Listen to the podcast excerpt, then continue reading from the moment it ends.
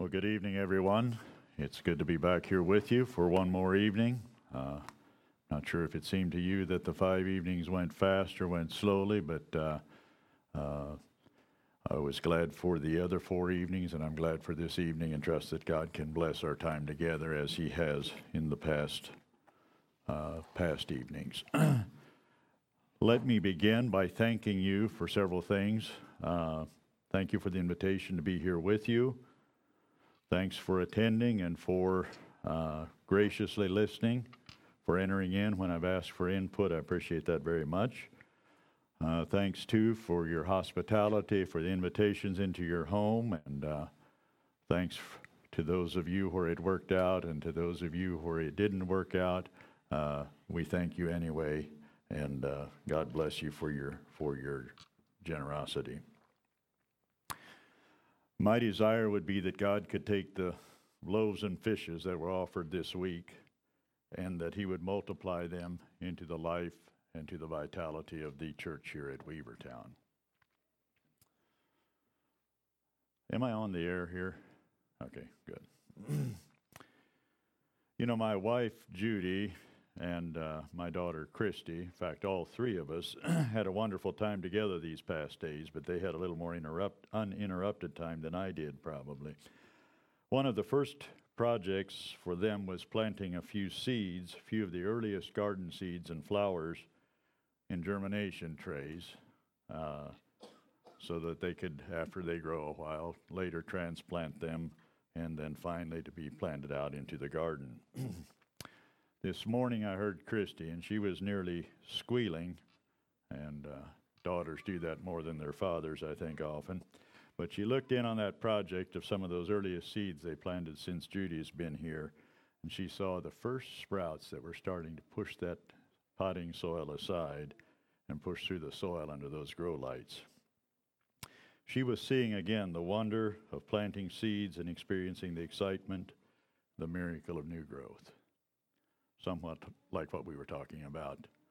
Was it last evening? Was it uh, two evenings ago? Spiritually, for you here at Weavertown, I wish that same wonder and excitement for you in the coming days. The church, the holy bride of Christ. God blessed me with a wonderful wife uh, we had met, we had a time of getting to know each other, and God seemed to be leading us toward marriage. As the time grew closer, our excitement grew. For up until then, we could see each other only once in a while. But we both knew that after marriage we would live together.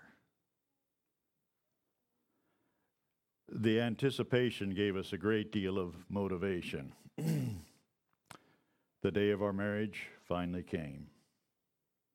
What we were so anxiously anticipating became reality. The scriptures use a similar word picture to describe Christ and his church. The Bible speaks of the marriage supper of the Lamb Jesus taught in his parables about weddings, the need to be prepared, about invitations and things like that related, as it related to weddings. In this session, we want to look at the church as the holy bride of Christ. My first point we have an invitation to the marriage supper of the Lamb. You know, a lot of planning goes into a wedding. How many of you parents have planned weddings for daughters or sons? Is it a lot of work? It's a lot of work. we had uh, the opportunity this past summer to plan about four weddings for our one daughter. Something like that, as the the parameters that we were dealing with kept changing, and uh, well, finally there was a plan B, C, D, possibly that we settled on, and they're married and none the worse for it. So we're glad for them. You know, weddings are popular affairs. People like to be invited to weddings. When there's a wedding announced, conversations start buzzing. Let's say there's a group of you women gathered together at a uh, sewing circle. Let's say it's the, let's see, you have two sewing circles, the older ones and the younger ones. Don't remember what you call them, but anyway, one or the other, that group is gathered together, and there's a, a, a group of women talking there. And the conversation turns to an upcoming wedding. Doris turns to Wilma and asks, Did you get invited to so and so's wedding in December? And Wilma says, uh, Yes, we did, and I'm so looking forward to it. I just love weddings. How about you, Doris? Well, I guess we'll probably go, though I'll admit to being just a mite peeved. The invitation came, was duly received, but it was clearly addressed to Mr. and Mrs. Sam and Doris Yoder. We got the message. Little Lois had to cry when she caught on that the children had not been invited. How about you, Sarah? Did you get an invitation? Well, either it's awfully late or we're just not going to get one. I guess we're not important enough with enough connections to qualify. Those of you that raised your hands a while ago, you said you help plan weddings. You know, somehow it is when these young people are getting ready to send out the invitations, and they have all of these friends and all of these relatives, and that guest list just gets longer and longer and longer. And you think, how will this work out? and well, not nearly everybody that's invited is going to come, and on and on and on. Us earthly parents, those of us that are putting weddings on, we have our limitations. But I've got good news for you. Man is limited, God is not. God is not. Revelation 22, verse 17 And the Spirit and the bride say, Come. And let him that heareth come. And let him that is athirst come. And whosoever will, let him take the water of life. We are invited this evening to take the water of life freely recently, sometime in the last year or two or three, possibly, we were at a wedding. And we were toward the end of the line. We got there to the food line. Chicken was gone. Hadn't planned for enough, or gave too much to the first people, or something. I don't know what the deal was, but things were uh, running out. Wasn't the first time that this uh, happened, that there was a problem with things running out. The first recorded miracle in John 2 of Jesus happened to be at a wedding. Oh, that's interesting. I guess that's it kind of is a theme about the importance of uh, of the church as relates to weddings. And there they were, out of wine. What are we going to do? Remember how Jesus' mother came to him and, hey, we got a problem here, and how Jesus rectified that problem. Whosoever will, running out of wine, running out of chicken, is no problem for the great Creator the King of Kings, whosoever will. His supply is not limited. We have an infinite creator God. The supply doesn't even seem to enter the equation. It's whosoever will. The maker of the universe is not hampered for lack of provisions. 2 Peter 3, verse 9 The Lord is not slack concerning his promise, as some men count slackness, but is longsuffering to usward, not willing that any should perish, but that all should come to repentance. God is calling his people. He wants us to come to repentance. He is inviting us to the marriage supper of the Lamb. The invitation is open, it's generous. God is calling his people. Have we all sent in our RSVP? Revelation 19, verse 7. Let us be glad and rejoice and give honor to him, for the marriage of the Lamb is come, and his wife hath made herself ready. And to her was granted that she should be arrayed in fine linen, clean and white, for the fine linen is the righteousness of saints. And he saith unto me, Write, Blessed are they which are called unto the marriage supper of the Lamb. And he saith unto me, These are the true sayings of God. What a blessing we have tonight to have heard the announcement and to have received the invitation. We've received the invitation to the marriage supper.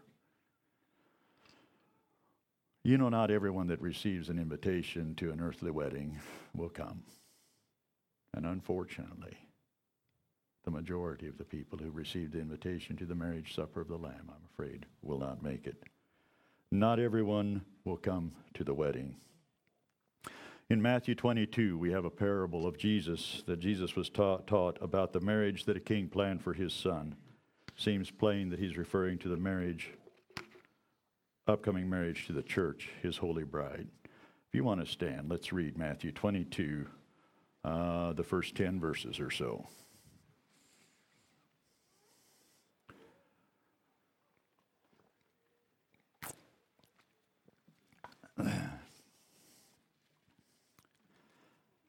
Matthew 22, verse 1.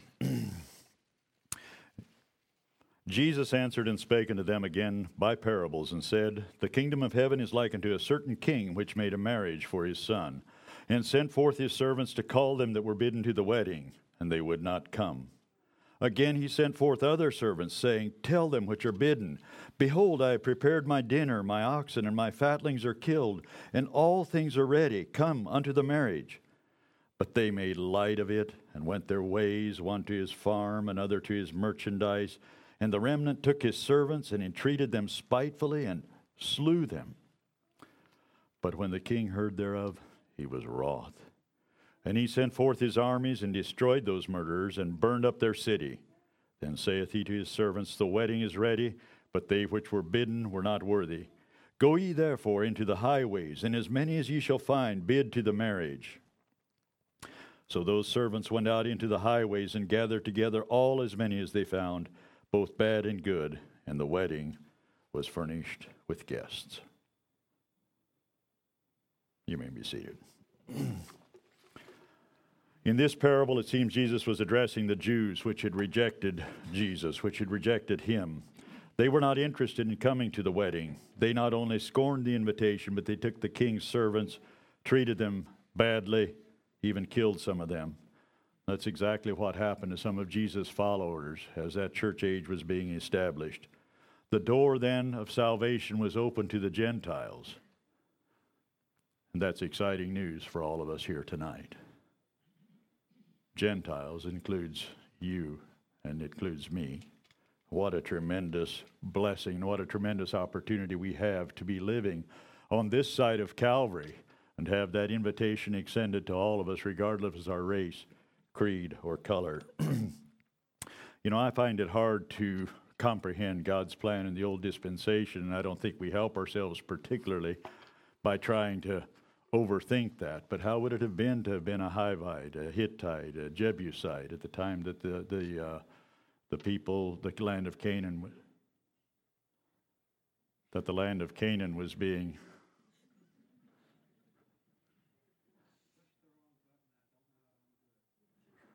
Okay. Is this going to mess up the recording? Okay. Uh, Sam, let's have a song. Maybe the last two verses of that uh, one we, we started.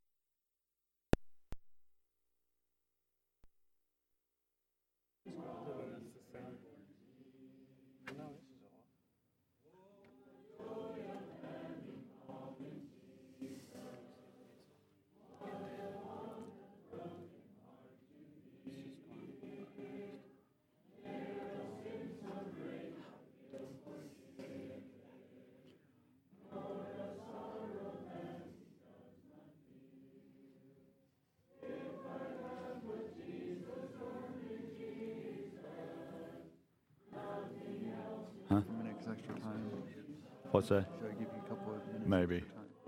Is it on now? Is it coming? Okay, we're good.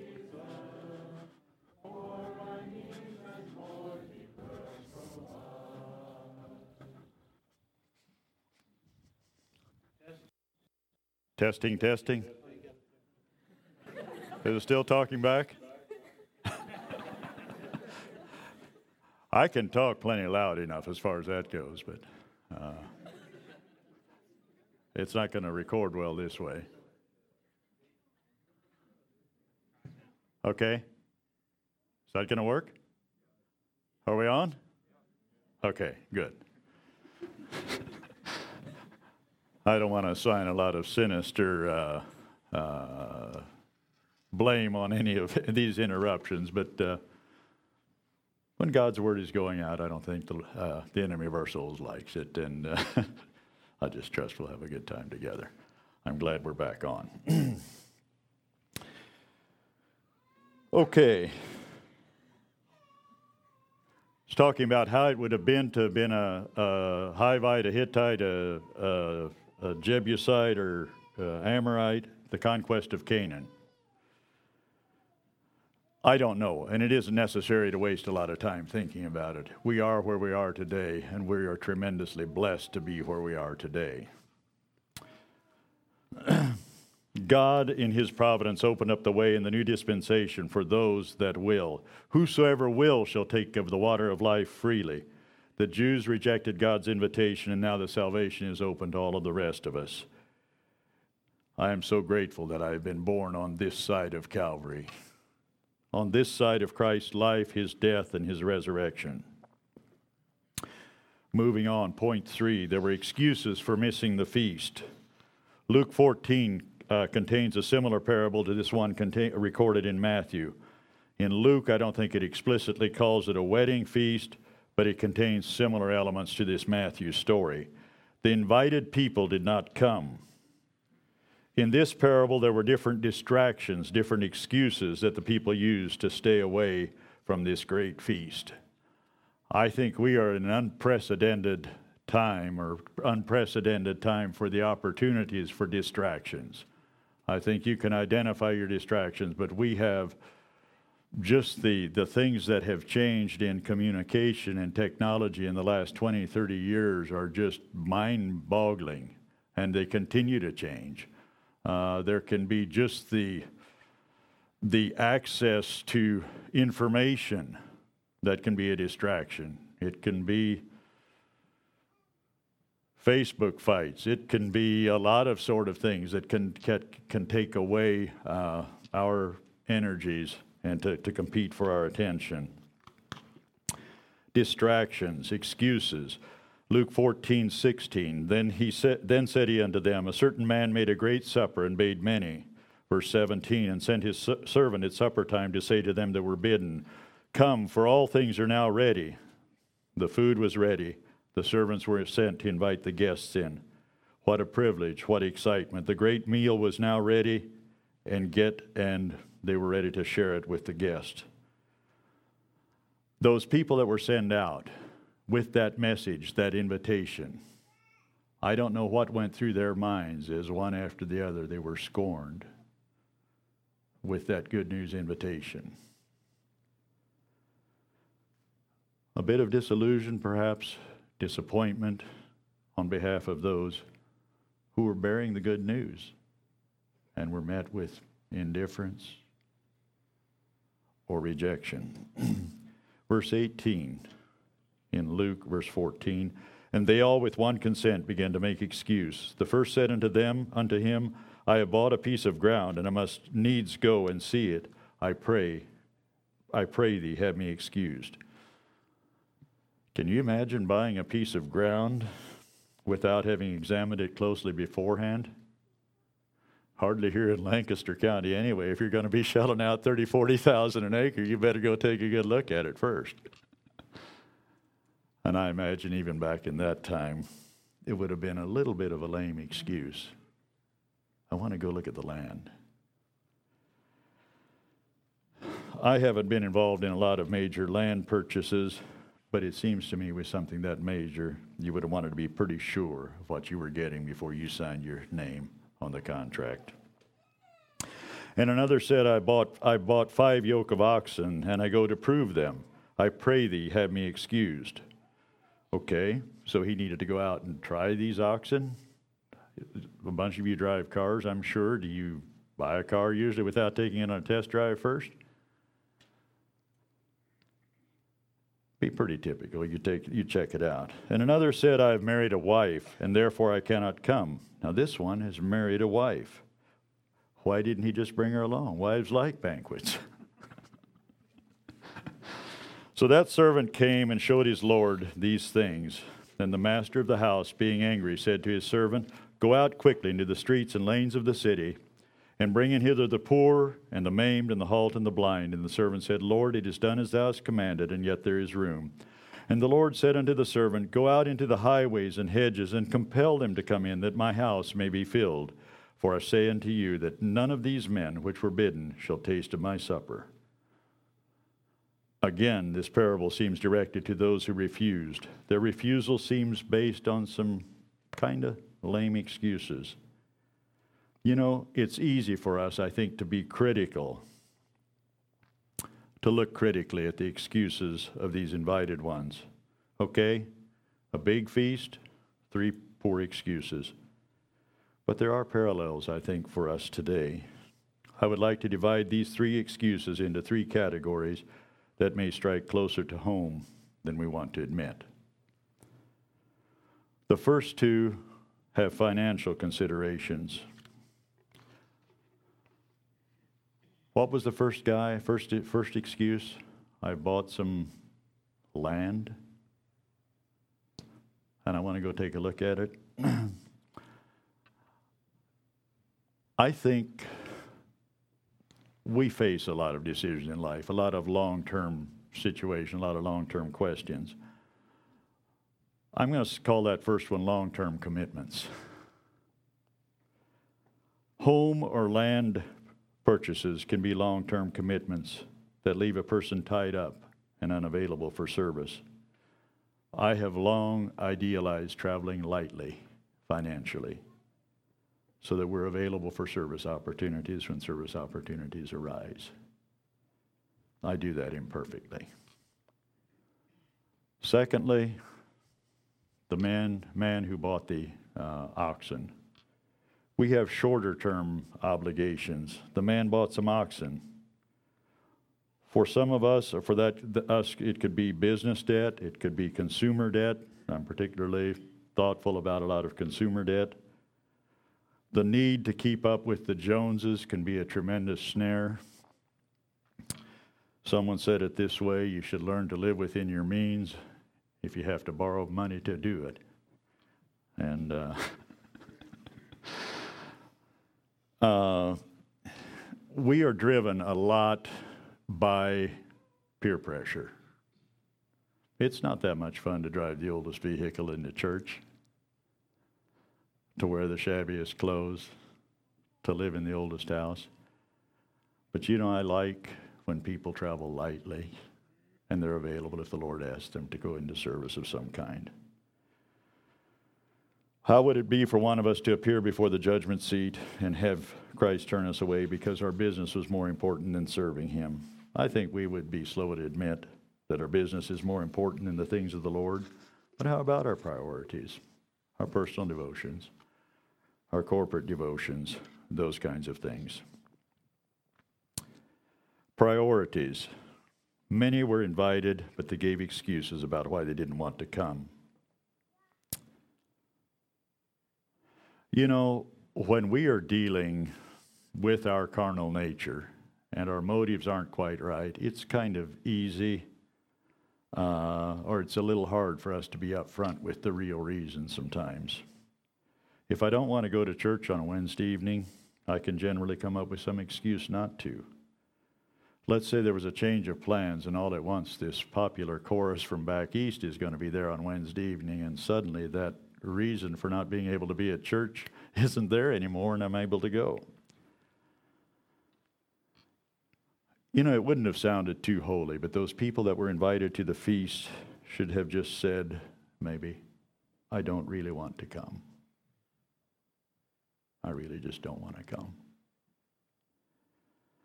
Within reason, there's a sense that we will go wherever we most want to be.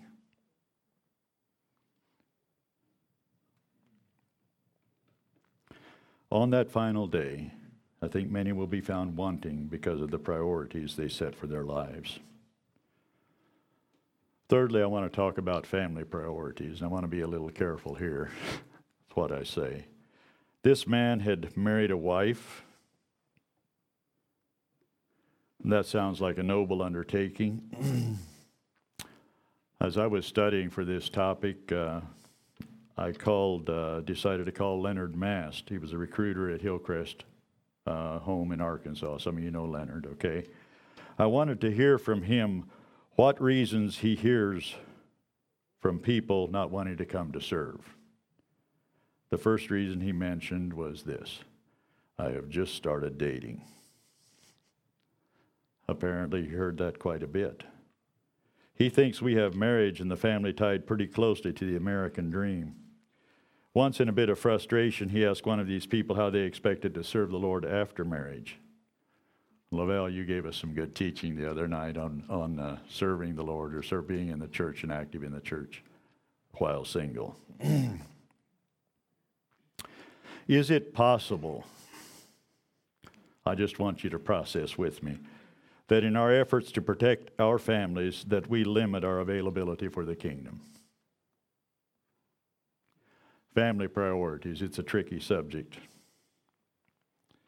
We often hear that our children are our first missionary, uh, missionary charge, and I think that's, that's good. It's very important that we have a high priority on our families. We agree on that. But I think I would stop short of saying that every ministry opportunity that the children should be given the right of first refusal, whether we're going to do that or not. I like the example that Judy has said, or I think it was her, maybe others in her family. Uh, Sanford, her father traveled quite a bit in uh, church work. And at uh, some points, when they were at home, and it was a busy life for a, for a mother with nine or ten children. And uh, it'd be getting along toward evening, maybe whenever she assumed that Sanford was about ready to be getting up to speak. Children, let's gather around and let's play, pray for Daddy. He's getting ready to, to preach. And I think there's some beautiful things about involving family in ministry. People can, with the best of intentions, say, I don't want to do anything that will upset my family. I will always put them first. And you can actually create a situation that has, the, has those children growing up very uh, self centered, very uh, entitlement uh, centered. And I think there's a tremendous opportunity to be involved as a family in ministry. Michael, last evening you were talking about the family and ministry. Hear me out. I, th- I don't have time to really develop this well, but I think there's, there's definitely a place that we give priority to our children, our family. But there's a time that I think we can encourage our family getting into ministry when they become a part of it instead of a competition to it. That make sense?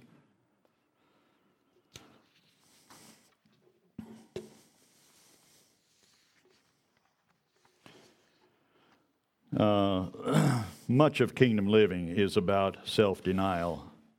You know, there's many times when a family can participate in ministry by experiencing some self-denial for the benefit of the, the ministry.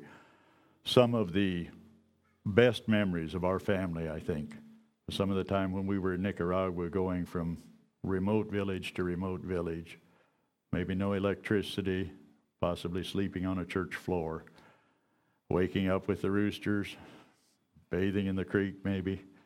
Uh, but there was something, we were together. And Daddy was ministering and, and working with, with pastors or whatever. There's a blessing in that kind of thing. Paul Yoder, uh, long term uh, worker in Belgium, talking about their experience there. In many ways, it was a hard experience, but it helped shape their family values those, uh, during those critical formative years. I would say our time that we spent on the field was important in helping those uh, formative years. Would you agree with that, Nate? Amen. You know, these considerations aren't conclusive or one size fits all. Not every ministry opportunity is a mandate from God. Probably many of you have been asked to do things that you didn't do. But I think let's be careful how lightly we take those opportunities when God is, is calling us and is asking something of us. There are valid reasons in conclusion with this part. Bear with me if you want to throw me out. We're planning to leave anyway. there are valid reasons to turn down ministry opportunities, but never inconveniencing our children may leave them poorly prepared for kingdom work later. Well, you're pretty quiet. okay, moving on to point number four. we need to have a wedding garment to enter the wedding feast. Matthew 22, verse 11, uh, Revelation 19, verse 7. Let us be glad and rejoice and give honor to him, for the marriage of the Lamb is come, and his wife hath made herself ready. The bride hath made herself ready. She is prepared for the marriage supper of the Lamb. Matthew 22, verse 11. And when the king came in to see the guests, he saw there a man which had not on a wedding garment. And he saith unto him, Friend, how camest thou in hither not having a wedding garment? And he was speechless. Then the king said to the servants, Bind him hand and foot, and take him away, and cast him into outer darkness. There shall be weeping and gnashing of teeth. For many are called, but few are chosen. Revelation 19, verse 7. Let us be glad and rejoice and give honor to him, for the marriage of the Lamb is come, and his wife hath made herself ready. And to her was granted that she should be arrayed in fine linen, clean and white, for the fine linen is the righteousness of saints. What is that wedding garment? What is that wedding garment? Verse 8 of Revelation 19 speaks of the fine linen is the righteousness of the saints. Righteousness. Righteousness. I'm trying to remember. Did someone in the last days speak of righteousness and define it? Was it in the Sunday sermon? No? I don't remember. You know, righteousness is not something we earn, but something we achieve by accepting Christ's finished work. Romans 5 and 6 speak much of this righteousness. Romans 5, verse 17 For if by one man's offense death reigned by one, much more they which receive abundance of grace and of the gift of righteousness shall reign in life by one. A gift of righteousness. Again, Paul writing to Titus, it's not by works of righteousness which we have done but it's according to his mercy that he saved us by the washing of regeneration and renewing of the Holy Ghost. White, the wedding garment. The new birth, we talked about that one of the earlier evenings. We talked about Nicodemus and, and, uh, and uh, God's plan for him, that interaction. we access this new life through the new birth the overcomers, Revelation 3 5. He that overcometh, the same shall be clothed in white raiment. And I will not blot out his name out of the book of life, but I will confess his name before my Father and before his angels. The overcomers are the ones qualified to wear the white raiment, the wedding garments. We face a lot of situations that are much larger than we are situations where we are helpless on our own strength. We cry out to God. We feel His strength perfected in our weakness, like the Apostle Paul did. In that strength, we rise and we face the battle, the temptation, the enemy, and we can become overcomers instead of being overcome. You know, it's fascinating to watch an expert surfer out on the ocean, the waves of the ocean, I can imagine the exhilaration and the challenge of riding those swells. It wouldn't be for me. I can just watch from a distance. I can hardly swim. But the ocean is not to be trifled with. An inexperienced swimmer who's caught in the waves and the currents can quickly be cast into a struggle for his very life. You know, there's about six feet of difference between the surfer having the time of his life and the drowning swimmer. Six feet of difference between overcomers and overcome. Where are we today? It is the overcomers who are qualified to wear the white garments. Point number five. We need to be watching and ready to enter the wedding feast. Matthew 25, yet another story about a, a wedding. This is a very familiar story the story of the ten virgins. I don't understand all of the customs of Palestine. I don't understand all of the customs of a worldly North American wedding. But we've had the opportunity to experience some weddings in other cultures. I've been at a, uh, a wedding now in India, and that was a fascinating experience. While Judy and I, our family was in, uh, were in Nicaragua, we got in on many Latin American customs, and we were one day invited to a wedding. There were several weddings we were supposed to be involved with. Uh, we were the foreign mission personnel, and there was a certain intrigue associated with that. So, uh, one of the weddings that we decided to attend was the wedding back in San Jeronimo. It was back in past where the electricity reached. And it was a village that I visited fairly often in my work. Anyway, the pastor there, Pedro Artola, his son was getting married, and we were invited to the wedding. The time on the invitation was given as 10 o'clock, I believe. However, before we went to the wedding, one of our Nicaraguan friends said, uh, uh, That's not really going to be 10 o'clock. It's going to be quite a bit later. And I don't remember. I think we ambled our way in there and got there around noon. I'm not sure. And we started waiting. They took us in on the porch. We had kind of an honored place, honored position there. And we commenced to wait. We waited a while and then we waited some more. and as we waited, we gathered some of the customs for weddings in this area. A, a herd of a bunch of horsemen had been dispatched to go to the village where the bride lived. And then she would be brought back in this entourage. And the wedding would commence, would occur there in that village. Finally, probably around the middle of the afternoon, there was a little bit of excitement, and the noise started uh, going around the buzz that uh, they're coming. There in that rocky village, those horse hooves pounded over, and we could just hear these horses as they came closer. Probably 30 or 40 horses came storming and stomping into the area where we were. And in amongst all of them was the bride. She'd been brought in for this wedding.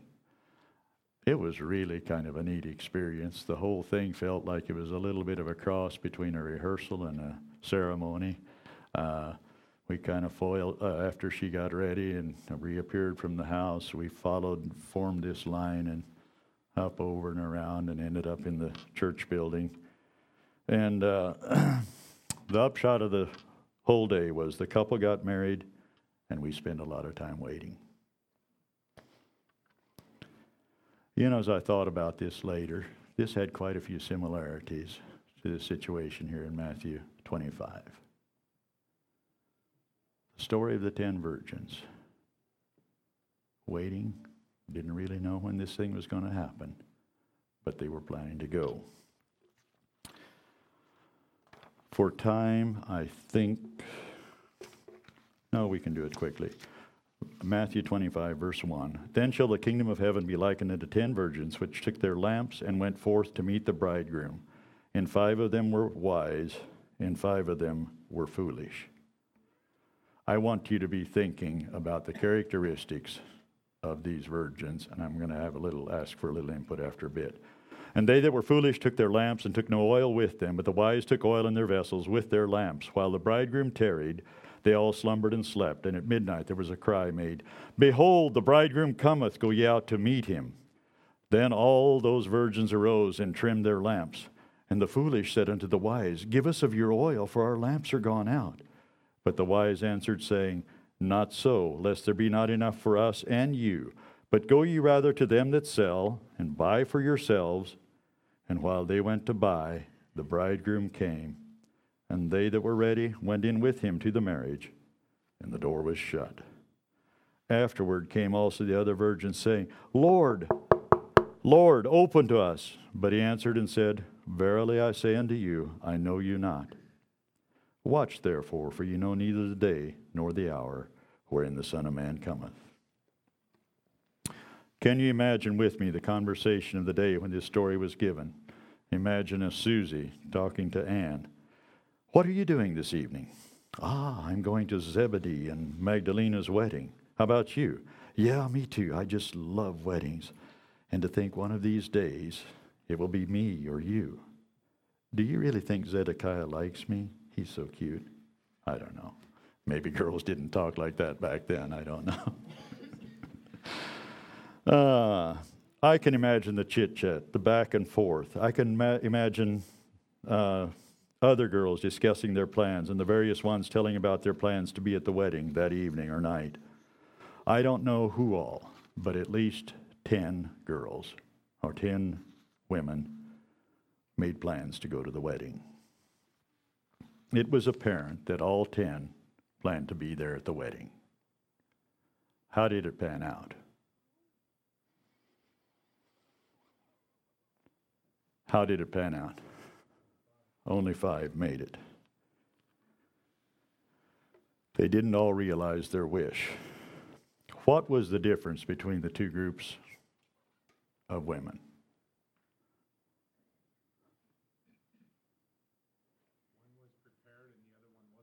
Okay, five were prepared and five were not prepared. Okay? Five were wise, five were foolish. Five went, five didn't. Fair enough? You know, it's sobering to think that on the final day, the marriage supper of the Lamb, there, there will be people who are planning to attend but won't be admitted. People who assumed they would be there and would find, will find themselves outside. I'm no theologian. I don't know what all the nuances are of this story. What does the oil represent? What does the those kinds of things? But I think we can rest on this detail. Five assumed they would attend, but did not prepare sufficiently to make it reality. That's kind of the bare facts. Now, a wedding is a wedding my brother and I, back when we were maybe 16 and 14, we were doing chores at another place and we were coming back. And we got distracted and ended up getting a pickup stuck in a field and got a tractor to try to pull the pickup out. And this was a community wedding, and I think my dad was having part in the wedding. And uh, they were kind of worried we weren't coming home. We didn't make it. And uh, it was a long series of events, but we, we missed the wedding completely. We actually got in on, on the reception, I think. And you know, it wasn't that big a deal to miss that wedding, but missing the marriage supper of the Lamb is a mistake of eternal and enormous consequence. Point number six the bride must be holy. 2 Corinthians 11, verse 2 For I am jealous over you with a godly jealousy, for I have espoused you to one husband, that I may present you as a chaste virgin to Christ. I can testify to the glory of God that when Judy and I were married, we had both saved ourselves morally for each other. There's something beautiful, almost sacred, about entering into marriage that way. I find it hard to imagine another way. You know, God can, He does forgive a person's sinful past.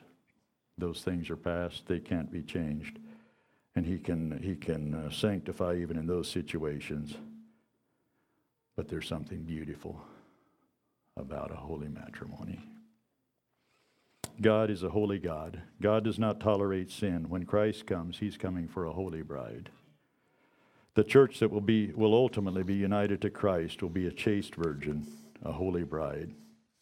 You know, we've probably all heard stories of unfaithful partners, men or women having a secret affair, We can well imagine the emotions running through the mind of a faithful partner, their children.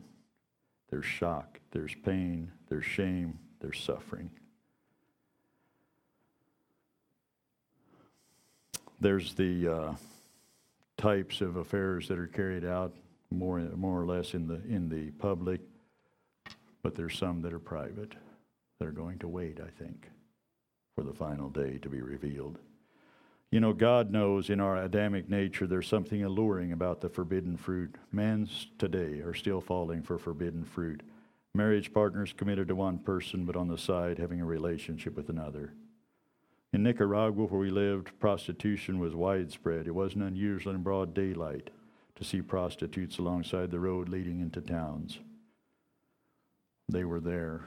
They were calling and beckoning for the men of the street to come, take of their illicit fruit. In that sinful culture, you were too, far too successful. But I can only imagine what that would have done to a strong relationship otherwise. Man is intrigued with the allure of the forbidden. The original sin in man was literally the allure of the forbidden fruit. In the Old Testament, the Israelites were unfaithful to God. The prophets, the imagery was often about harlotry, prostitution, those kinds of things, as they were unfaithful to the God of heaven. How many people today, in general Christianity, profess a love for their husband, Jesus Christ, but spend their entire life flirting and frittering with the attraction of the roadside harlots?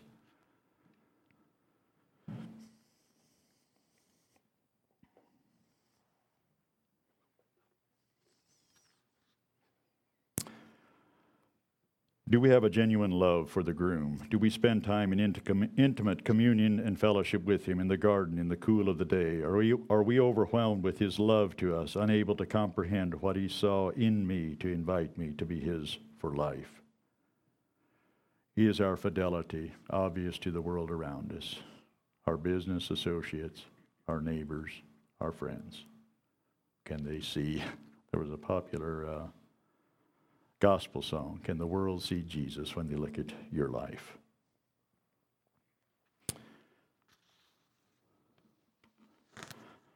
Many of today's marriages, uh, this seventh point, a close relationship takes effort. Uh, it's not automatic.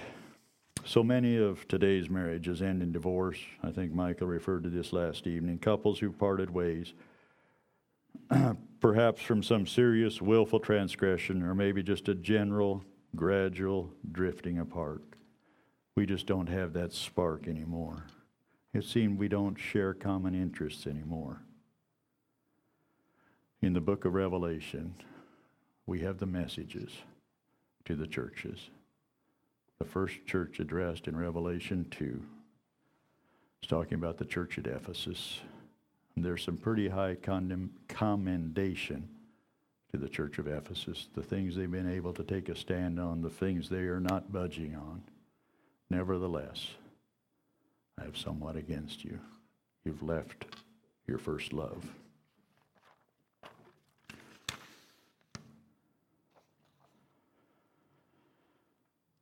I love my dear wife, Judy, but sometimes I'm not attentive and don't see her needs. If I'm engrossed in something, I can kind of ignore her. Other times, I'm just not as considerate as I should be. You know, it's fun to observe godly young couples who are deeply in love with each other. It's good to see the Aaron and Christies, the Matt and Sharons, uh, and be around them. It's a good experience. You married people may well recall the special joy you had when you were dating each visit you anticipated joyfully.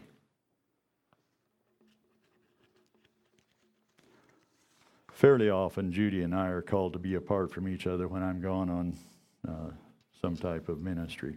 And it's such a blessing after that time of separation to come together once again. I want us to reflect this evening. How is my relationship to the church? How is my commitment to her? Is it obvious to all that I love her? Do others see my urgency to be in her presence? Am I doing my part to keep the fire in my relationship to her? In conclusion, the scriptures speak of the church as the holy bride of Christ. We've been invited to the marriage supper of the Lamb. How have we responded to that invitation? Tonight, we have that opportunity. We must be prepared. When the bridegroom came, it was too late to go buy oil.